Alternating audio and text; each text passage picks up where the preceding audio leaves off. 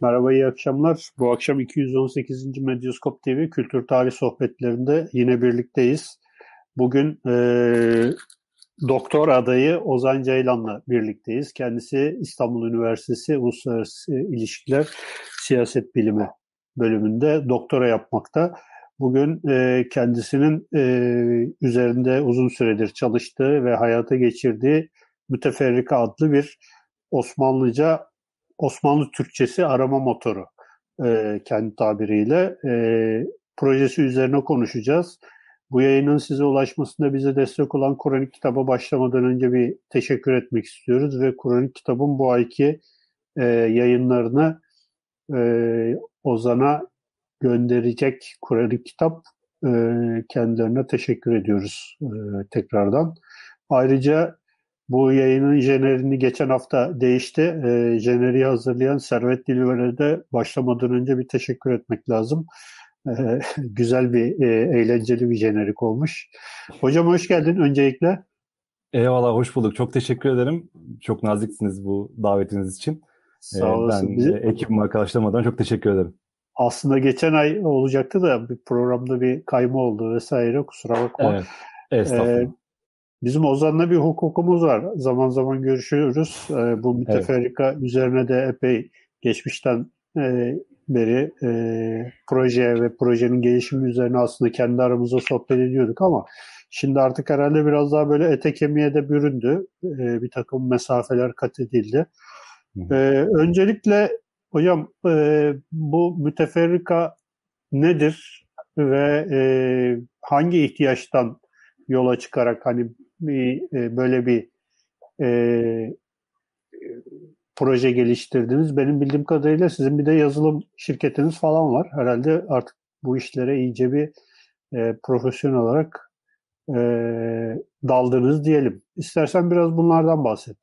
Evet çok doğru. Tabii benim şirketim yok. Ben yani bir şirket Türkiye'nin e, ilk ha. yapay zeka şirketlerinden birinde çalışıyorum. Ama evet. evet yani öyle bir benimsemişlikten söz edebiliriz tabii ki.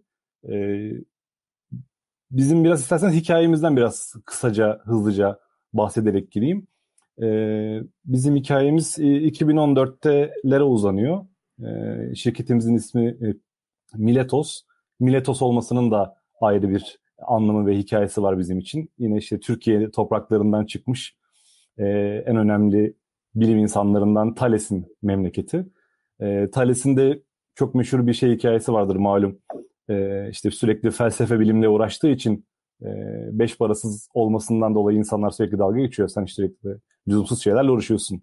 Aç kalıyorsun vesaire gibi. O da Thales'te bir e, buna cevaben gökyüzü gözlemleri neticesinde bir sonraki senenin zeytin e, hasadının çok yüksek olacağını e, tahmin edip o dönem piyasada ne kadar zeytin pres makinesi varsa toplayıp ertesi sene e, yana yakala insanlara yüksek fiyattan geri satıp para kazanıyor ve işte bilim ve felsefeden de aslında değer üretilebilir, para kazanılabilir e, şiarıyla biz de akademik e, kökenli insanlar olarak bir araya gelip böyle bir şirket bilimi başka türlü bir yolla da üretebiliriz. Kendi akademimizi bu şekilde kurabiliriz diye bir refleksle aslında bir araya geldik.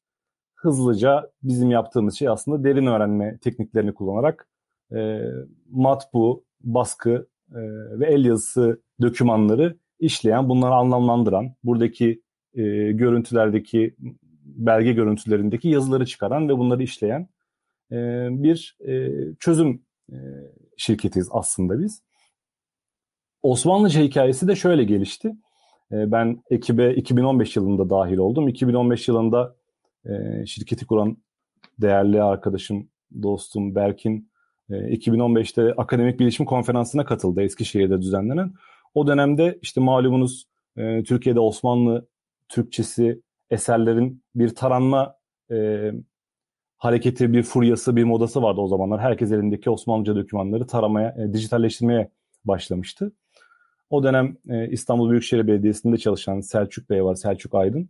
E, onunla görüşüyorlar ve bir şekilde laf Osmanlıca arama yapılabilir miye geliyor ve böyle bir şeyin olmadığından e, olmadığına fark ediyor Berkin. Sonra bana geliyor diyor ki böyle böyle bir şey var mı hakikaten yok mu? Dedim yok keşke olsa ben de e, son dönem Osmanlı erken Cumhuriyet tarihi çalışıyorum ve biz bir meseleyi çalışırken diyelim ki Bursa çalışıyorsanız süreli yayınlarda Bursa'yı böyle sayfaları çevirerek arıyorsunuz. Yani Bursa kelimesinin bir kelime araması üzerinden. Keşke dedim olsa böyle bir şey. Dedik ki bu işe girer miyiz beraber? Gireriz dedik. 2015'te hikayemiz böylece başladı. Biz ilk ürünlerimizi çeşitli sempozyumlarda, konferanslarda sunduk. İşte 2016'da Kırıkkale'de bir Osmanlıca sempozyumu vardı. Yine 2016'da bir TÜBİTAK projesi yazdık bu konuyla ilgili. Onu tamamladık. Ee, en son e, daha önce işte MESA'da e, 2017'de sunmuştuk. En son 2020'de Viyana'da bir Digital Humanities e, sayısal beşeri olarak Türkçe'ye çevirebileceğimiz bir konferansta e, sunduk ve ortaya bir e, ürün olarak çıkardık. Bir Osmanlı Türkçesi arama motoru olarak çıkardık. Hızlıca hikayemiz aslında bu. Ama burada ilginç bir şeyimiz var. Bir görsel paylaşmak istiyorum Ozan Hocam.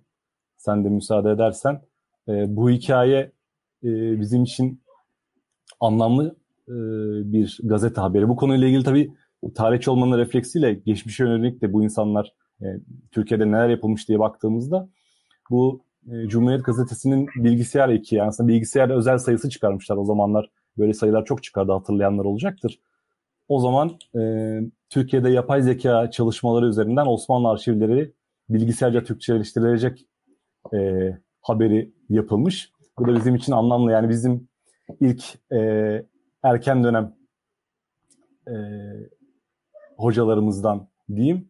E, Neşe Yalabık Hoca o da Ağustos 2020'de e, çok yakın bir zaman önce vefat etti. Bu vesileyle onu da e, saygıyla anmış olmak istedim. E, yeri gelmişken. E, kabaca bilgisayar teknolojilerinin aslında yavaş yavaş Osmanlı tarihçiliğine adapte olması gerekliliği bir e, 20. yüzyıl gerçekliği olarak kendini dayatmıştı. E, 2010'larda hatta 2000'lerin başından 2010'ların ortasına kadar bütün kurumlar ellerindeki tarihsel dokümanları dijitalleştirmiş. E, ama bu tabii şöyle bir sonuç doğurmuştu.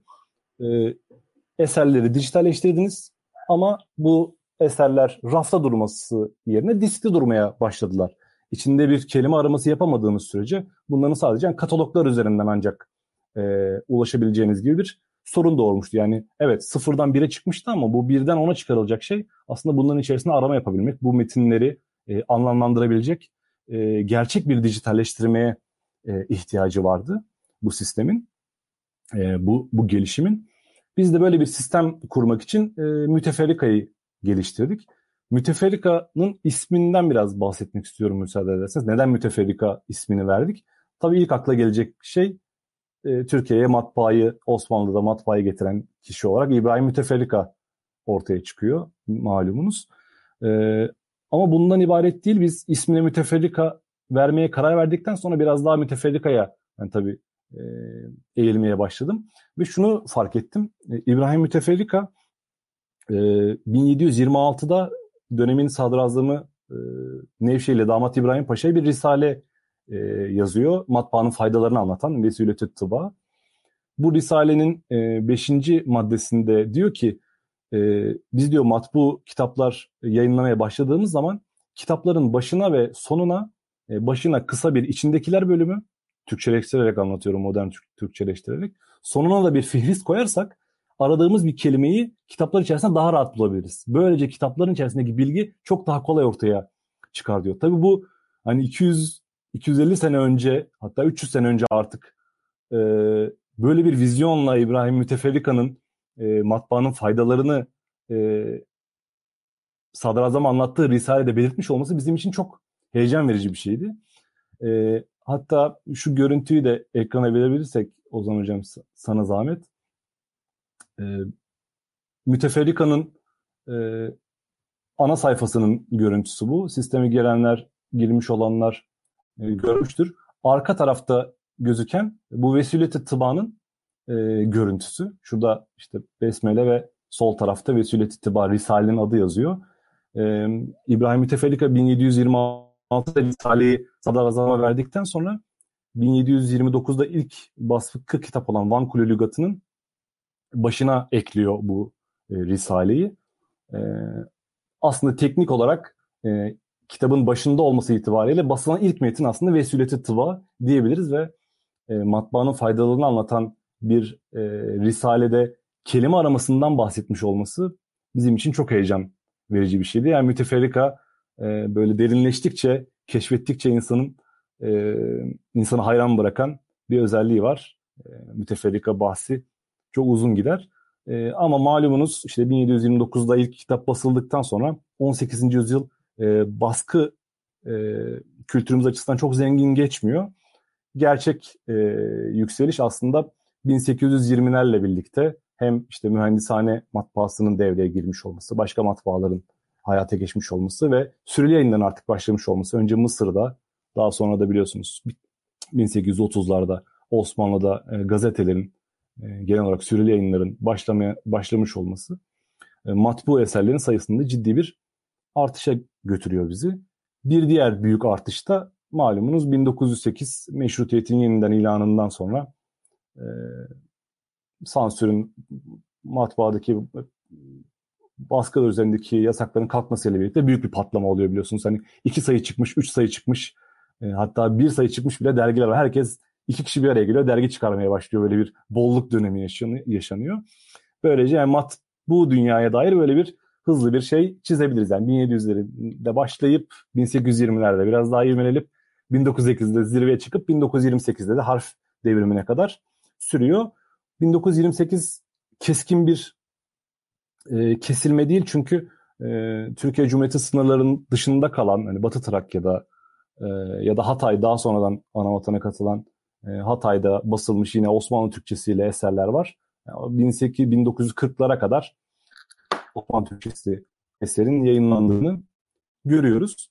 E, bunların tabii toparlanması bir mesele. Matbu eserler yayınlanıyor. Artık Osmanlı Türkçesi e, matbu eser yayınlanmamaya başlamakla birlikte e, birazdan belki ayrıntılı değiniriz. E, işte Hakkı Tarıkus gibi, e, Seyfettin Özege gibi, e, Özege gibi e, 1900'lerin başında 1800'lerin sonunda doğmuş tam ara dönem yani bu harf devrimi olduğunda 30'larında o civarlarda olan insanların bu eserleri biz korumalıyız, bu eserleri biz toplamalıyız refleksleriyle birlikte bu, bu eserlerin korunmaya başlaması hikayesi doğuyor malumunuz. Seyfettin Özege kendi topladığı koleksiyonun bir kısmını e, başkalarından da aldığı, hakeza Hakkı Tarıkus'un da e, derleyip toparladığı ve daha sonra koleksiyonları, e, şeyleri, katalogları çıkarılan e, koleksiyonlar 2000'lerin başında da dijitalleştirmeye başlanıyor ve bu dijitalleştirmenin sonunda biz devreye girmeye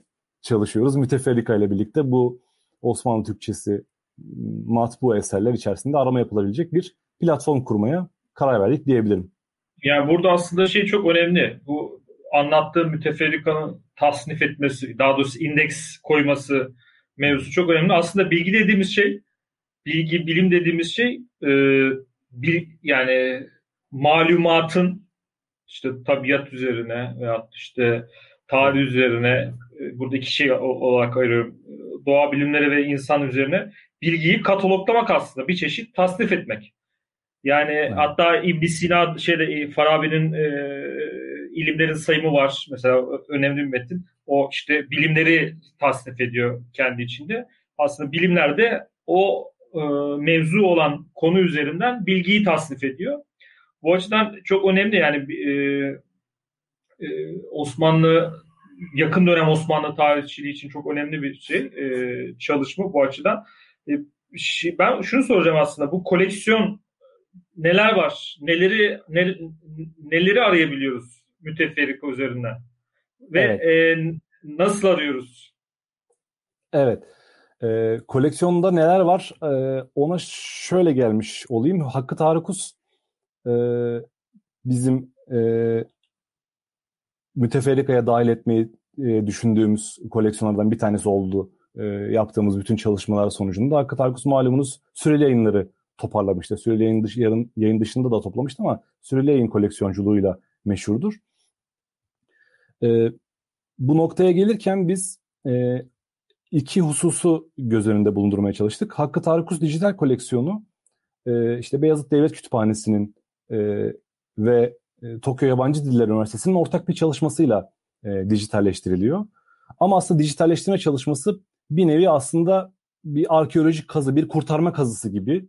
bir şey oluyor. Bu konuda e, bana çok yardımcı olan, yönlendirmeler sağlayan e, şu an Zeytinburnu Belediyesi'nde kütüphaneciler koordinatörü olan Selahattin Öztürk'e çok teşekkür etmem lazım. O, o bu konuda hem bu hikayenin geçmişini, bu koleksiyon nasıl tarandı, nasıl dijitalleştirdi, katalog nasıl hazırlandı, e, o konuda bana çok e, yardımcı olmuştu. Onun anlattıkları üzerinden de e, derleyecek olursam bir e, çok kötü durumda Beyazıt Devlet Kütüphanesi'nin e, depolarında bulunan Hakkı Tarkus e, koleksiyonu, Süreyli'nin koleksiyonu e, Tokyo Yabancı Dil Üniversitesi ile beraber hazırlanan bir projeyle sayısallaştırılıyor. İşte fotoğraflar çekiliyor hızlıca. Ara ara bir kesinti yoruyor. 2010 yılında tamamlanıyor. Ve e, Hakkı Targus Dijital Koleksiyonu Tokyo Yabancı Diller Üniversitesi'nin bugün e, her tarihçinin aşina olduğu web sitesinde online olarak sunulmaya başlıyor. Ama bunun şöyle bir problemi var. 2010'ların teknolojisiyle yapıldığı için bu işlem e, bir dejavu formatı diye bir format üzerinden sunuyorlar. Bu malumunuzdur. Yani Hakkı Tarkus'a girmiş olan bu dejavu formatıyla e, mutlaka cebelleşmiştir. Ya ayrı bir program kurmanız lazım bilgisayarınızda ya e, tarayıcınızda bir eklenti kurmanız lazım. E, bu çok ciddi bir problem. Biz bu görüntülerin çoğu da okunamaz durumdadır. Yani o kadar bir dejavu bir sıkıştırma formatı olduğu için hem imajları karanlık hale getiren hem de çözünürlüğü çok düşürdüğü için e, sürü yayın gibi yüksek sayfa boyutundaki eserlerin okunmasını çok ciddi zorlaştıran bir format dejavu. E, biz bu problemden de e, kurtarmaya karar verdik. E, bu konuda bir e, görsel paylaşmak istiyorum. E, şu görseli eğer şeye verebilirsek. evet. E, sol tarafta görmüş olduğunuz işte Hakkı Tarkus Süreyyener koleksiyonu. Bu şu an online olan e, görseller. Sağ tarafta ise bu görsellerin master kopyaları, orijinal kopyaları. Orijinal kopyaları e, bize e, sağ olsun e, şu an Tokyo Yabancı Dil Üniversitesi rektörü olan o zaman o projenin e, paydaşlarından biri olan Kayako Hayashi e, hoca bize sağladı. Ona da bu vesileyle çok teşekkür etmiş olayım. E, bir örnek daha göstermek istiyorum fazla da örneğe boğmadan. Bu da mesela Servet-i bir örnek. Sol tarafta şu an hala hazırda görmüş olduğunuz imajlar. Sağ tarafta ise master kopyalar.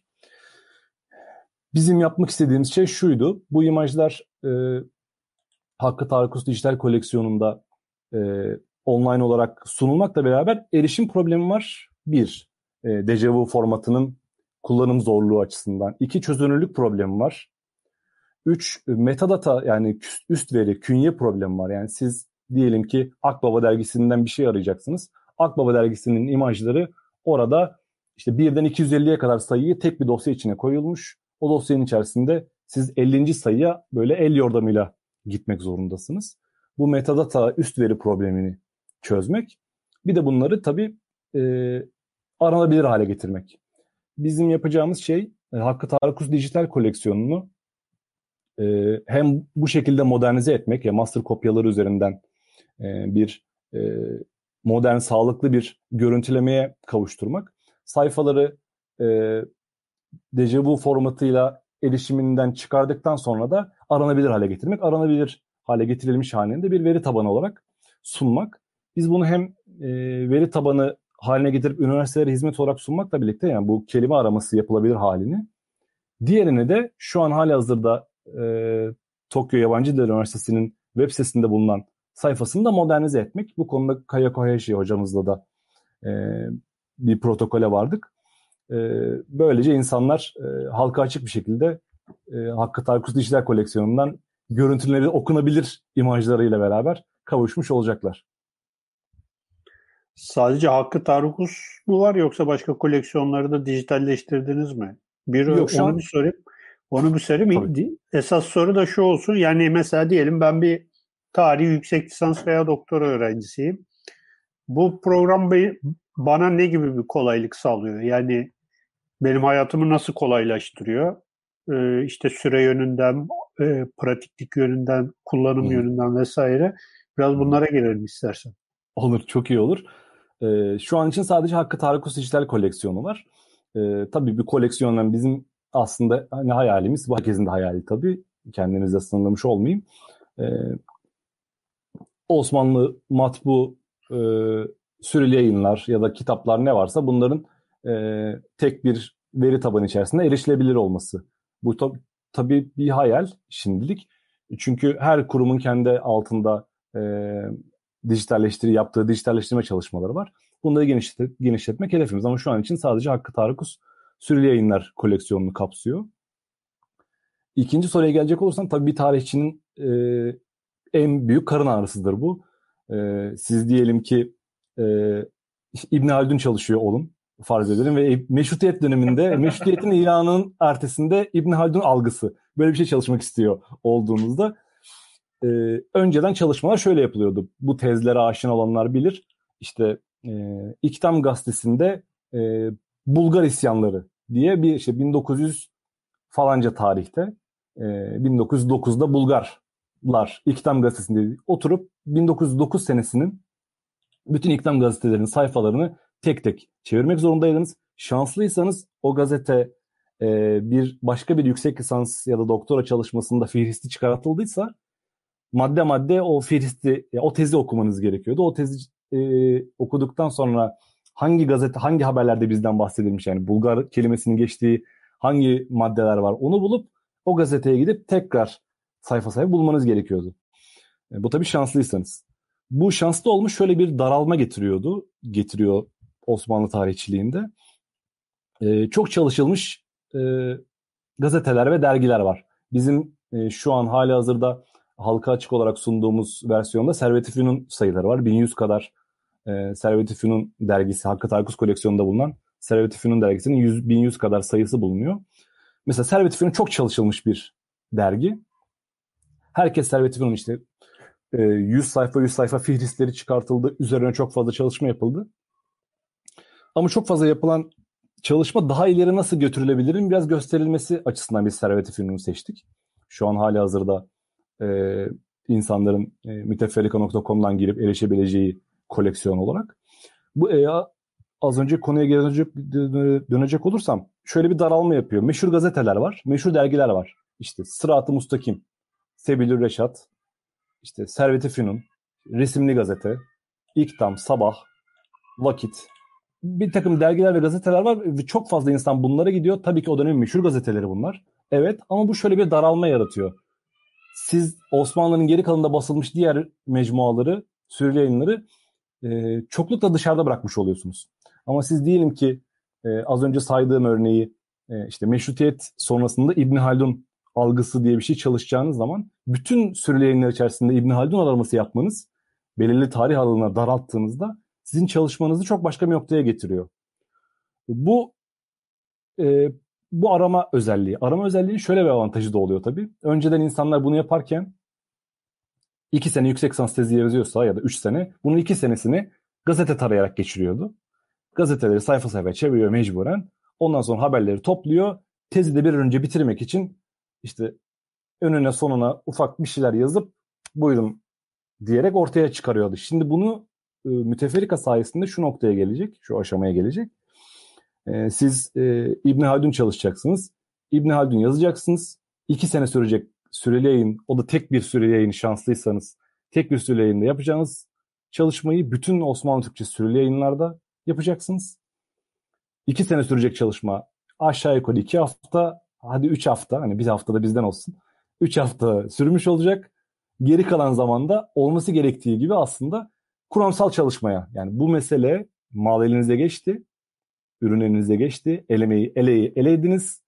Eleğin üzerinde bir şeyler kaldı. Altta bir şeyler kaldı. Şimdi bununla ne yapacağınızı kuramsal çalışmaya daha fazla e,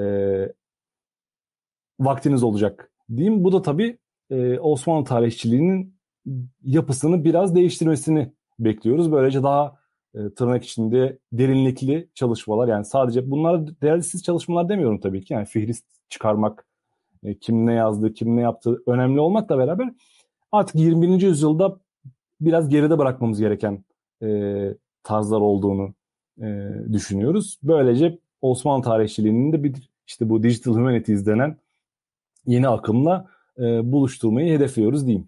Burada tabii şey de var. Ee, bir kelimenin ne kadar sıklıkla kullandığını ondan sonra hangi tarihte işte kullanılmaya başladığını aslında burada evet. sadece şeyle olarak düşünüyoruz ama kavram tarihi kavramların gelişimi atıyorum şimdi örnek veriyorum hürriyet kelimesi hürriyet kelimesinin e, ne sıklıkla kullanıldığı hangi dönemlerde e, araştırıldığı gibi böyle çok e, farklı yön yani şey de açıyor aslında zenginlik de ka- kazandırıyor çünkü o bütün elindeki bütün serveti fünun değil de atıyorum e, şeyde bile nedir e, Akbaba'da takvim vakayı Ak, Akbaba'da var. Mesela iki şeyde bir tanesi e, mizah dergisi, diğeri Servet Fünun ciddi bir dergi. Şey söylüyorum. O bütün e, metadatayı diyelim hani o bütün ha, şeyi kullanabildiğimiz için e,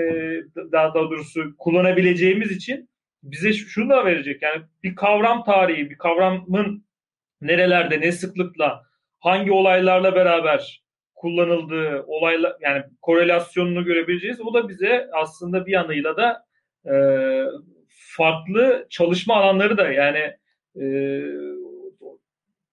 faz, farklı imkanlar da sağlayacak, çalışma imkanları da sağlayacak. Sadece sırf şey değil, e, fihris çıkartma değil, o yoğunluğu da görebileceğiz. O da aslında önemli. Bir de yandan da bilmiyorum belki e, şeyden de bahsederiz e, yazmalar mevzusundan bu yani def, defteroloji bizim hani çalışmalarda çok önemli bir e, şeydir.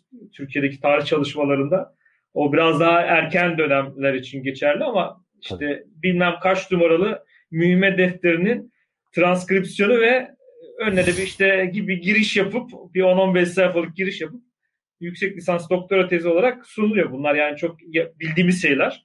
Yani evet. bunların e, yani bunlar kötü şeyler değil ama e, tarihçilik için yani e, zaten bir tarihçinin e, sahip olması gereken yani atıyorum Os, Osmanlıca ise yani daha doğrusu eski Türkçe ise eski Türkçeyi bilerek yapması gereken şeyi yani kullandığı aleti sadece şey yapıyorsun. Onu kullanarak yani arkasında teorik, kuramsal bir şey çerçeve olmadan onu ortaya koyuyorsun. Bu belki e, Türkiye'deki tarihçiliğin de e, nitelik olarak zenginleşmesini sağlayacak e, bir imkan sağlayacak şey. Evet, or orada bir ufak bir ayrıntıyı yani bu dediğiniz haklısınız. Ben sadece değerli meslektaşlarımı bir parça kayırmak, bir parça onların tarafında duracak bir şey eklemiş olayım.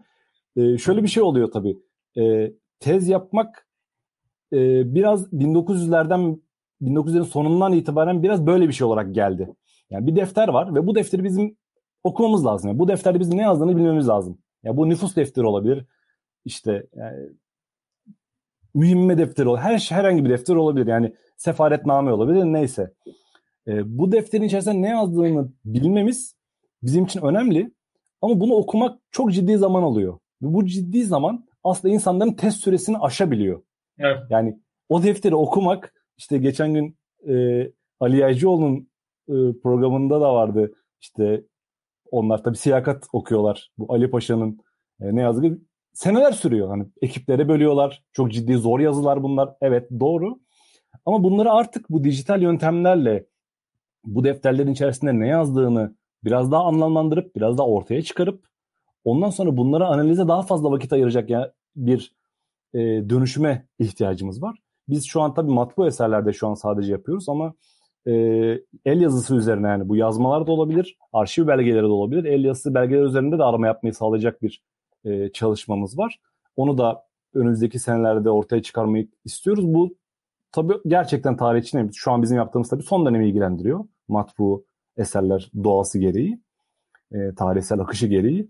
E, ama dediğiniz gibi gerçekten bir defteri alıp e, bunun analizini yapmak değerli ama biraz artık bu biraz geride kaldı bunun değeri. Yani bunu artık daha üzerine koyarak e, teknolojik imkanları da kullanarak üzerine koyacak bir e, gelecek inşa etmeliyiz diye düşünüyoruz nacizane. Öyle bir ek yapmış olayım meslektaşlarımı da kayarak, e, koruyarak. Ya şimdi hani ben burada çok meslektaş e, kayırma şeyine girmeyeyim de mesela ben şöyle düşünüyorum. Yani e, tamam bunları çevirmek gerçekten bir dert vesaire ama sadece çevirerek e, yani hiçbir yorum e, getirmeden yapılmış doktora tezleri var ve bunlar işte e, artık şey yapmışlar yani o defterciler denilen bir zümre oluşmuş yani defter çevir bir ön söz bir son söz bitti gitti. Peki biz yani bur- burada bir fikir var mı? Yok yani defteri çevirdim bitti. Yani e, artık yani e, yoruma e, zaman ayırmak ve e, bilgiyi yorumlamak, bilgiyi analiz etmek, bil, bil, o bilginin üzerine yeni bir şeyler söylemek, onları belki gruplandırmak vesaire gerekiyor. Tabii bu e, verilen doktora sürelerinde gerçekten çok zor. Şimdi sizin yaptığınız şey bu anlamda çok önemli bir e, şey, iş. Burada e, şeyi soracağım ben. E, el yazmalarını ne zaman çözmeye başlayacak bu program? Yani ne durumdasınız? Yani çözebilecek Daha... mi? E, yapay zeka e, korelasyonları vesaire. Evet, bu soruya şöyle bir cevap vereyim. Ee, bizim şimdi Miletos olarak, ekip olarak tek işimiz tabii bizim Osmanlıca değil. Bizim bir diğer e, ürünümüz e, banka çeklerini, Türkiye'deki banka çeklerini okuyan bir yazılımımız var. Banka çeki aşina olanlar Ozan Hocam çok daha iyi bilir muhtemelen. E, üzerinde e, el yazısı ve matbu alanlar olan bir takım bir dokümanlardır. Dik, dikdörtgen bir kağıttır aslında. Bir o da bir metin içerisinde metin bulunduran bir e, dokümandır. O dokümanı e, fotoğrafı çekilip o, o doküman üzerinde işte biliyorsunuz tarihtir, kime kesildiğidir, meblağ gibi bir takım alanlar olur çeklerde, banka çeklerinde. Bunları otomatik okuyan bir sistemimiz var. Şu an Türkiye'nin ismini vermeyeyim. Önemli bankalarında hali hazırda kullanılıyor. Bu ayrıntıyı şu yüzden verdim. Ee, öyle kötü banka çekleri yazılıyor ki üzerinde hani böyle seferberlikle okuma yazma öğrenmişler gibi genelde tacirlerimiz de yazmaya çok dikkat etmedi. Yani kaligrafiye çok dikkat etmediklerine ne kadar e, dikkat etmeklerini düşünürseniz e, o kadar kötü güncel Türkçe el yazıları var ki bazı hattatların yazmalardaki temiz yazısı ondan çok daha iyi. E, o yüzden biz e, el yazısı, el yazmalarının e, çok uzağında değiliz. Bir tarih vermem doğru olmaz ama çok uzak bir gelecek değil. Yani önümüzdeki birkaç sene içerisinde e, yazmalar içinde bir çözüm geliştireceğiz. Ya aslında bunlar tabii şey işler, e, güzel işler. Ben ben e, 16. yüzyıl çalış, çalışmıştım. Ben ilk tezimi evet. İspanya üzerine çalışıyordum. Sonradan hı hı. daha fazla devam geri döndüğüm zaman Osmanlıca okuyup yani okumaya tekrardan e, girmeyeyim diye çünkü zorlu bir iş. Nankör de, evet. De, değiştirdim. Ee, ya şöyle bir durum var. Ee, Osmanlıca e, çok ufak bir şey anlatacağım. Ufak bir a- anekdot. İşte maliyeden müdevver defterleri falan karıştırıyorum böyle Osmanlı İspanya ilişkileri üzerine falan. Orada işte şey e, okuyorsun işte bakıyorsun neler yazmışlar işte satır satır bakıyorsun defterler geliyor. İşte Cengiz abi senin o defterlerin uzun şekli böyle düşün. Onun biraz daha şeyi aynı biraz daha uzunu. Uzun dikdörtgen. Ve uzun dikdörtgen. Onlara bakıyorum böyle bir gün abi baktım şey e, casus geçiyor böyle bir yerde falan. Allah ya acaba dedim gerçekten casus mu falan böyle. Ondan sonra okuyabilen daha böyle biliyorsunuz orada şeydir. Kıdemler vardır orada. Kıdemler vardır yani götürürsün.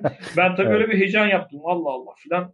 Maliyeden müdevver defterdi filan. Ondan sonra götürdüm böyle e, bizim Özgür'e götürdüm galiba. Ondan sonra ya dedim burada casus mu yazıyor? Yok, aa, yok abi dedi. Burada camış yazıyor dedi. Bu evet. Osmanlıca okuyan herkesin Ondan sonra bu, yani e, bir yanıyla yani tabii zor bir iş. Cidden zor bir iş. Yani e, ona vukufiyetsiz yani çünkü bakarak sürekli bakarak yani el yazısını öğrenmek şimdi biz kendi içinde yani Latince ile öğrendiğimiz için çok rahat geliyor ama Osmanlıca ile başlasaydın o zaman da yine o rahat gelecekti ama belirli sürekli şey yapmak gerekiyor. Bu işte uğraşmak gerekiyor. Bu işe emek harcamak gerekiyor ki e, şey kazanabilirsin, vukufiyet kazanabilirsin. Ya yani yine şey açısından söyleyeceğim. E, bu, bu digital humanities yani sayısal beşerilik beşeri, beşeri bilimler yani e, Osmanlı tarihi için özellikle 16. yüzyıl ya önce yani e, matbu dönem için uygulandığı zaman da çok büyük bir e, yine çalışma imkanı sağlayacak. Yani o kavramlardan yani biraz önce kavramlardan bahsettim ama onun haricinde mesela şeyi hiç belki de konuşmak gerekir. Yani senin ilgi alanı olmayabilir ama böyle hani belki şey açısından e, ilişkiler ağı ortaya çıkartma. Yani Evet. Senin daha önce konuşmuştuk hocam bunu. Evet. evet. Metinler üzerinden ilişkiler ağı. Yani e, makbul metinlerde de kim nerede geçiyor, ne kadar geçiyor, kimlerle beraber kullanılıyor. Ya benim mesela çok erken dönemde yapmaya çalıştım. Bundan 10 sene önce falan böyle üzerine düşündüğüm. Mesela bütün ya şimdi bunları söylüyorum çünkü insanlar belki buradan duyup şey yapsınlar Tabii. yani e, çok doğru. Çalışsınlar diye. Ya mesela bütün e, e, kroniklerde artık şey de olmuş, matbu da olmuş. Atıyorum, Naima tarihinde yahut işte Selaniki'nin tarihindeki ilişkiler ağını ortaya koymak. Yani o e, kişiler kimlerle daha sıklıkla mesela onların şeyleri de var biliyorsun yani o e, yakınlık derecesi arttıkça birbirlerine daha yakın oluyorlar. İşte şeyinde kullandığı aslında e, bir şey var, site vardı. Graph Commons kullanıyor. E, mülksüz mülksüzleştirme ağı gibi bir şey var. Site var. Orada mesela bunu güncel olarak kullanıyor ama biz hani tarihçilik açısından kullanırsak bunların kroniklerde diyorum Aşık Paşazade'nin tarihinde kendini veya, soyunu şeye dayandırması. Yani mesela oraya Aşık Paşazade tarihini İnalcık e, Aşık Paşazade tarihi nasıl okunmalı makalesinde evet. yazıyor. Fakat bunu şeye koyduğun zaman ben öyle yaptım. Graf kamusuna koydum duruyor. Girenler evet. bu, bulabilir. Yani onu şeyi görüyorsunuz. Yani o ilişki anı bir anda sadece o Osman Bey ve etrafında şey Edebali etrafındaki o şeyleri görebiliyorsun. Onu yerleştirdim ben duruyor. Paylaşırım da sonrasında Twitter'da.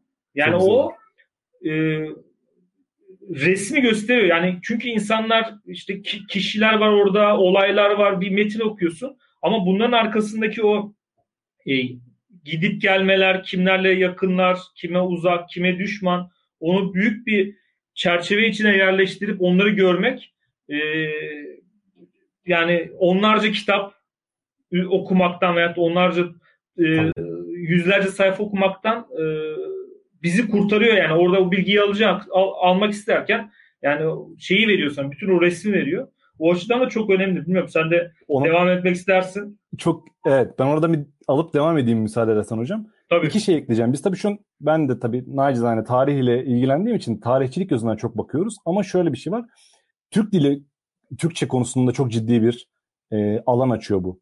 Şöyle ki bazı kavramların az önce söylediğim gibi ilk kez ne zaman girdiği, bazı kavramların da ilk kez hangi anlamda kullanıldığı. İşte mesela meşhur vatan kelimesi. İşte vatan sevgisi imandandır. Hadisindeki vatan aslında bizim bugün anladığımız anlamda bir vatan değil. Yani vatan kelimesi, hürriyet kelimesi ya da cumhuriyet kelimesi ne zaman girdi literatüre? Bunlar muğlak şeyler.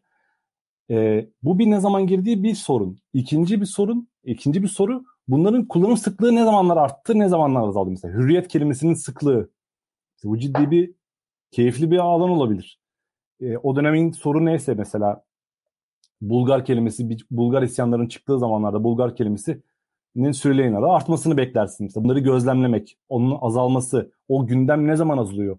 Bunu bir e, kamuoyu takibi için de kullanabilirsin. İkincisi bazı kelimelerin kullanımları değişiyor. Bazı kelimeler bir dönem işte mesela Osmanlı Türkçesini bilenler bilir. E, mesela tığla yazılırken bir dönem dalla yazılmaya başlıyor. O kelimelerin bir yumuşaması, kelimelerin bir değişmesi var. Dile dair bir değişim var. Bu değişimi de e, süreli yayınlardan çok görüyoruz. Çünkü dilde sadeleşme ne zaman ortaya çıkıyor? Siz yazdıklarınızı sıradan insanların da okuyacağını, yani giderek sizden daha alt seviyedeki, eğitim seviyesindeki insanların da okuyacağını kabul ettiğinizde bu dili sadeleştirmek zorundasınız. Yani bugün açalım bakalım Tanzimat Fermanı'nı kimse okuyamaz, anlayamaz yani. yani sıradan insanlar. Yani kaldı ki yani gençliğe hitabeyi bile insanlar anlayamaz ya da işte İstiklal Marşı'nı. Şimdi yüzyıllar içerisinde bir dilde bir sadeleşme var. Bu sadeleşmenin bir e, takibi yapılması lazım ve bu takibi ancak siz sayısal yöntemlerle yapabilirsiniz. Sayısal yöntemlerle yapmanız için de o e, metinlerin, o görüntülerin o, metin, o metinden, o görüntülerin içerisinden çıkarılması lazım.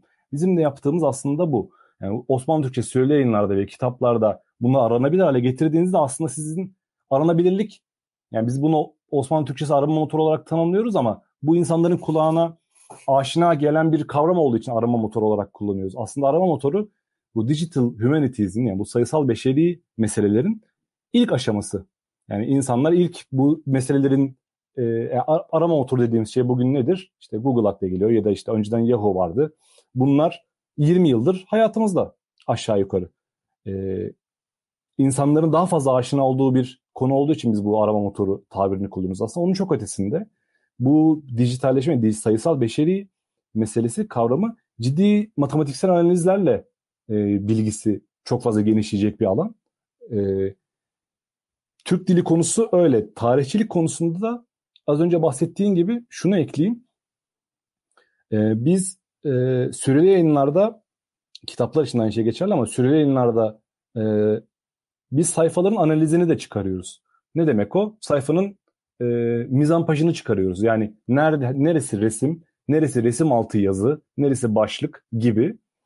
E, bunun şöyle bir faydası oluyor. Siz diyelim ki e, Tevfik Fikret fotoğrafı aramak istiyorsunuz. Tevfik Fikret fotoğrafını nasıl ararsınız? Aklınıza nasıl bir yöntem geliyor? Siz Tevfik Fikret yazarsınız. E, mesela müteferrikada Tevfik Fikret yazdınız. Yaklaşık Tevfik Fikret tabii çok meşhur olduğu için Servet Fünun çevresi içinde 200 kadar sonuç çıkacaktır. Şu faraza söylüyorum. Ve tek tek buna bakmanız gerekiyor. Ama sizin Tevfik Fikret fotoğrafına ulaşmanızı sağlayacak bizim bir geliştirdiğimiz bir yöntem daha var. Resim altı yazılarında aramak. Siz aslında resim altı yazılarında arama yaptığınızda Tevfik Fikret fotoğrafının altındaki yazılarda Tevfik Fikret ararsanız böylece onun fotoğrafını bulacaksınız. Bir diğer yöntem nedir? Ee, resim aramak. Yani imaj aramak bugün işte Google'da başta olmak üzere modern arama motorlarında sıkça kullanılan bir sisteme bir fotoğraf yüklüyorsunuz. Bana bu fotoğrafların benzerlerini göster diyorsunuz. Ee, bizim üzerinde çalıştığımız bir diğer özellik de bu. O, o da ne işe yarayacak? Siz diyelim işte Sait Halim Paşa arıyorsunuz. Şöyle yapayım. Sait Halim Paşa'nın fotoğrafını yükleyeceksiniz. Sait Halim Paşa'nın Paşa'nın fotoğrafının geçtiği yerleri size gösterecek. Ya da savaş gemileri üzerinde çalışmak istiyorsunuz. Özellikle Servet-i Fünun'da şöyle şeyler vardır. Ee, biraz böyle derginin boş alanlarını doldurmak için alakasız resimler koyarlar. Altına da böyle levha falan yazarlar böyle. Alakasız resimler basarlar. Oralar boş kalmasın diye. Ee, ve siz onu kelime aramasıyla bulmanız imkansıza yakın. Ne yapacaksınız? Bir fotoğraf yükleyeceksiniz. Diyelim ki bir işte e, şırınga fotoğrafı ya da işte bir gemi fotoğrafı, bir araba fotoğrafı yükleyeceksiniz. Size o araba fotoğrafının benzerlerini gösterecek. Yani modern bir araba motorunun sunduğu bütün dijital teknikleri biz bu müteferrikaya e, implemente etmeye çalışıyoruz, uygulamaya çalışıyoruz. Bu dediğin gibi hocam e, metin dışı çözümler. Metin içi çözümlere bir de şöyle bir şey ekleyeyim senin söylediğine. E, yakınlık temelli aramalar yapabilirsiniz. Yani siz diyebilirsiniz ki e, Osmanlı matbuatı gözünde Rusya-İsveç ilişkileri çalışacaksınız. Mesela bunu nasıl yaparsınız? Rusya ve İsveç'in geçtiği kelimelere bakmanız, eserlere bakmanız gerekiyor. Bu tırnak içinde deli işi tabii bunu yapmak çılgınlık. Bunu nasıl yapabilirsiniz? Dersiniz ki bana Rusya ve İsveç kelimelerinin aynı cümle içinde geçtiği sonuçları göster. Yani bana bağımsız, yani bir dergi içerisinde 16-24 sayfa dergiler oluyor. Bana Rusya ve İsveç derginin farklı yerlerinde geçebilir. Bunlar benim için çöp sonuçlar. Diyebilirsiniz ki bana aynı paragraf içinde geçen, aynı cümle içinde geçen sonuçları getir.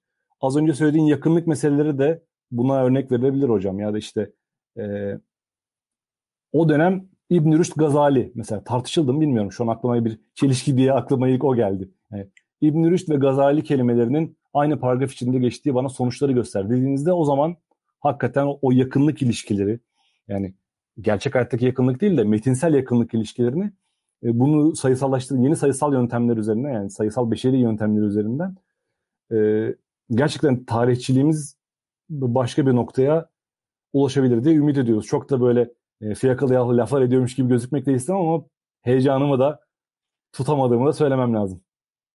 Evet. Ben bir şey soracağım. Bunun dünyada benzer örnekleri var mı? Ee, bir de Türkiye'de e, var mı? Türkiye'de bizim söylediğimiz ölçekte yok. Dünyada evet. tabii bu gelişiyor. Dünyada da yani bu işte state of the art denen yani şu an hala hazırda herkesin e, yapmaya çalıştığı imaj arama, imajların altında arama. İşte Fransız'da Fransızca bilenlerin çok aşina olduğu Gallica vardır malumunuz. Hı hı. E, ya da işte e, British Archive'ın kendi e, eserlerini veri tabanı olarak, hizmet olarak sunan işte Gale'in bazı veri tabanları vardır. Bunlar bu veri tabanları buna benzer teknikler sunuyorlar. Bunlar da yeni yeni şu an işte bunlara Digital Humanities Lab yani sayısal beşeri laboratuvarı gibi yeni isimler veriyorlar. Biz de bunu e, kendi aramızda bir e, sayısal beşeri e, aracı gibi bir şeyi dönüştürmek istiyoruz. Yani böyle tanımlamak istiyoruz biz bunu giderek. Çünkü bunun içerisinde e, işte mesela haritalar içinde arama yap. Bana bu bana haritaları bul ya da bana tabloları bul. E, bizim yeri gelmişken bahsedeyim. E, üzerinde çalıştığımız yakın zamana duyurulacak olan bir e, arşiv daha var. O da İstanbul Ticaret Odası'nın e, süreli yayınlarını e, yayınlayacağız çok yakında. E, orada da İstanbul Ticaret Odası'nın 1885'ten beri yayınlanmaya başlayan e, Dersadet Ticaret Odası gazetesi hem Osmanlıca hem Fransızca olarak başlayıp daha sonra işte İngilizce, Türkçe, ara ara Almanca sayfalarında bulunduğu e, 1885'ten günümüze İstanbul Ticaret Odası süreli yayınlarını yayınlayacağız. E, bu konuyla ilgili çalışan ismini vermeyeyim çok değerli bir akademisyen e, arkadaşımız var. Dedi ki bunu kimseye söyleme hani ben bakayım buna önce çünkü yani Duyon Umumiye çalışıyor. Duyon Umumiye'nin de bir tabii etkisiyle o dönem işte içinde fiyat tabloları var. E, bir takım başka e, tanımlamalar var. Siz diyebilirsiniz ki bana tabloları göster. Ben sadece tabloları görmek istiyorum. Bu tabloların e, ortaya çıkarılması sizin araştırmanızı tabii belli bir seviyeye atlatacak bir keşif olacak. Böylece onları sayısallaştırmak, o tablolar üzerinde matematiksel işlem yapmak ve çıkarım yapmak çok daha kolaylaşacak.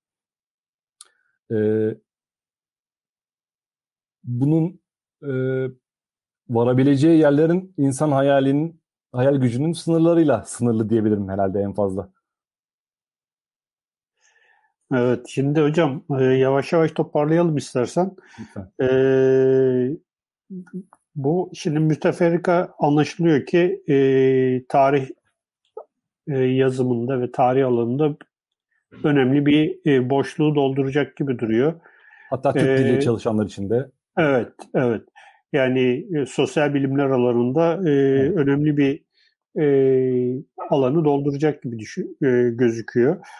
E, sizin yani öngörebildiğiniz şey nedir? Yani mesela iki sene içinde, üç sene içinde, beş sene içinde gibi bir şeyiniz, bir hedefiniz veya bir şeyiniz var mı? Yani e, bir bir programınız, bir evet, vizyonunuz. hedefimiz, evet hedefimiz e, şöyle.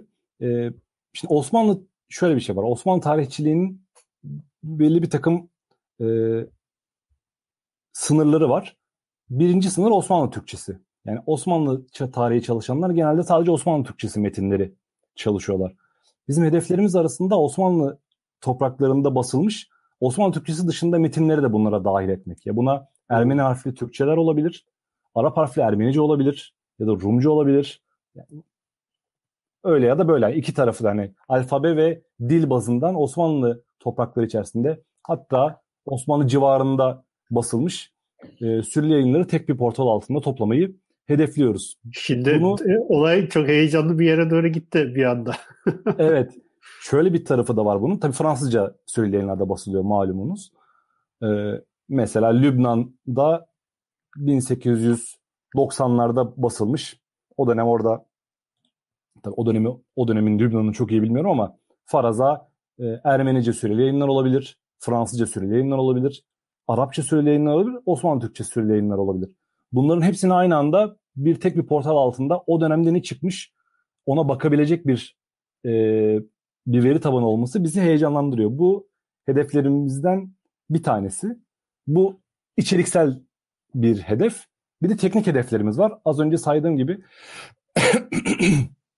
az önce saydığım gibi e, bir el yazısı için bir e, çözüm geliştirmek. Onun dışında işte görüntü üzerinden arama yapmak. Yani bir araba fotoğrafı yüklediniz, o fotoğrafın sonuçlarını ya da bir e, resim altı yazılarda arama yapmak gibi bir e, çözüm, teknik çözümler var öbür tarafta. E, bunlara bir de e, mesela isimli varlıkların çıkarılması gibi. Bana burada sadece isimli varlıkları ara. Yani ben şu an e, atıyorum e, afyon kelimesini arıyorum. Ama afyonu bana sadece yer ismi olan afyonu göster. Bana diğer afyonları gösterme. Yani metini anlamlandırmak, giderek metin anlamlandırmayı derinleştirmek istiyoruz. Yani bir teknik hedeflerimiz var burada. E, sayısal beşeri teknikleri yönünde gelişmek. Bir de içeriksel e, hedeflerimiz var. O da az önce saydığım gibi Osmanlı topraklarında e, çıkmış süreli yayınların e, alanını genişletmek. Bu tabii biraz e, insanların vizyonunu da geliştireceğini, geliş, genişleteceğine inanıyoruz. Çünkü dediğim gibi yani Osmanlı tarihçiliği Türkiye'de biraz çok Osmanlı Türkçesine daralmış. Hatta yayının başlarında da söylediğim gibi yani belli bir takım dergiler, belli bir takım yazarlar, belli bir takım kitaplar çok fazla çalışıldığı, kendisinden önceki e, hocalarımızın zaten Osmanlı tarihçiliği dediğimiz şey hepi topu 100 senelik bir alan zaten.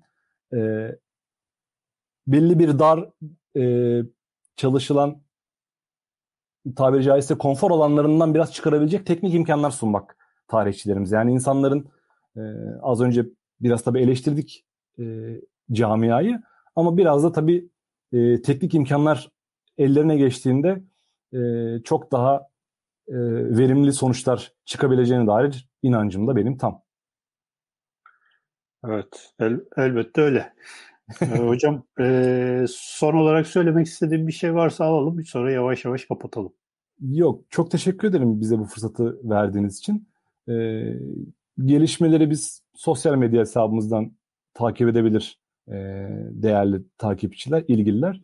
Müteferrika.com sitesinde de e, çözümleri... Üye, üye oluyorlar var. herhalde değil mi? Üye evet, yani şu an girip müteferrika.com'a girip e, şeye, sisteme üye olup kullanmaya başlayabilirler. Servet sayıları içerisinde arama yapabilirler şu an. Önümüzdeki zamanlarda bu halka açık koleksiyonumuzu biraz daha genişleteceğiz. Ee, bizi takipte kalırlarsa gelişmelerden hep birlikte haberdar oluruz. Evet. Özellikle e, aslında burada hem üniversitelere hem de yerel yönetimlere e, bir seslenmek gerekiyor. Onların çünkü ellerindeki arşivler e, çok fazla ve bunların e, sadece dijitalize edilmesi değil, bu sistemler vasıtasıyla geniş kitlelere ulaşması da çok önemli. E, hemen ilk aklıma gelen mesela Atatürk Kütüphanesi'nin arşivi gibi böyle e, çok geniş arşivler var e, ve üniversite arşivleri veya işte ne bileyim diğer kurumlar vesaire. İnşallah yavaş yavaş onlar da e, bu e, şeyleri e, gerçekleştirirler.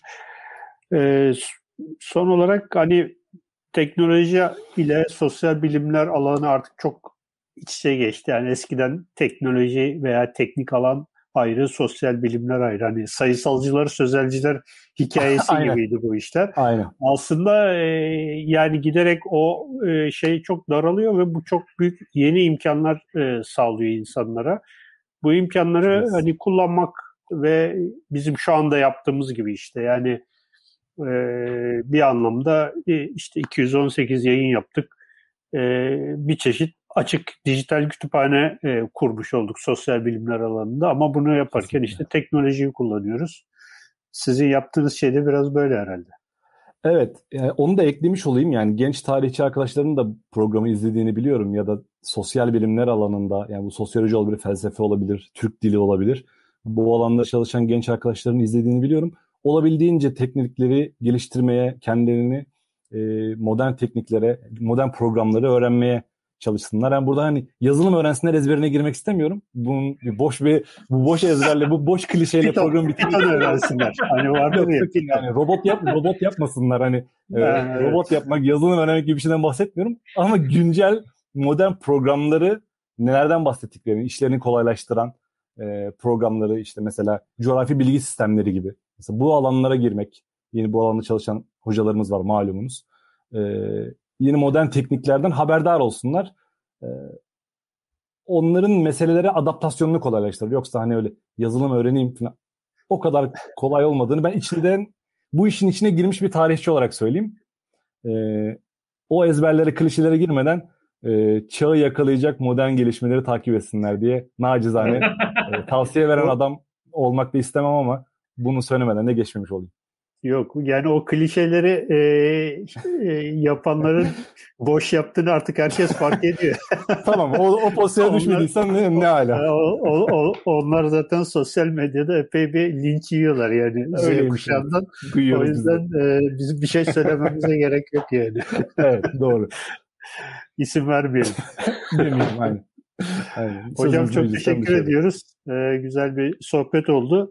218. yayınımızda e, Ozan Ceylan'la Ceyhan'la e, e, müteferrika e, projesi üzerine e, konuştuk. E, Osmanlı Türkçesi arama motoru. E, bizi izlediğiniz için çok teşekkür ediyoruz. Yayına destek olan Kur'an kitabı da ayrıca e, çok teşekkür ediyoruz. E, bizi izlemeye devam edin. İyi akşamlar. Türkiye'nin sivil, bağımsız, özgür ve çoğulcu bir medya ortamına ihtiyacı var. Medyascope 20 Ağustos 2015'te bu ihtiyacı karşılamak üzere yola çıktı. Ama yolumuz uzun. Bu yolculukta bize Patreon veya YouTube'un katıl butonu üzerinden katkıda bulunabilirsiniz. Destek verin, sizinle güçlenelim.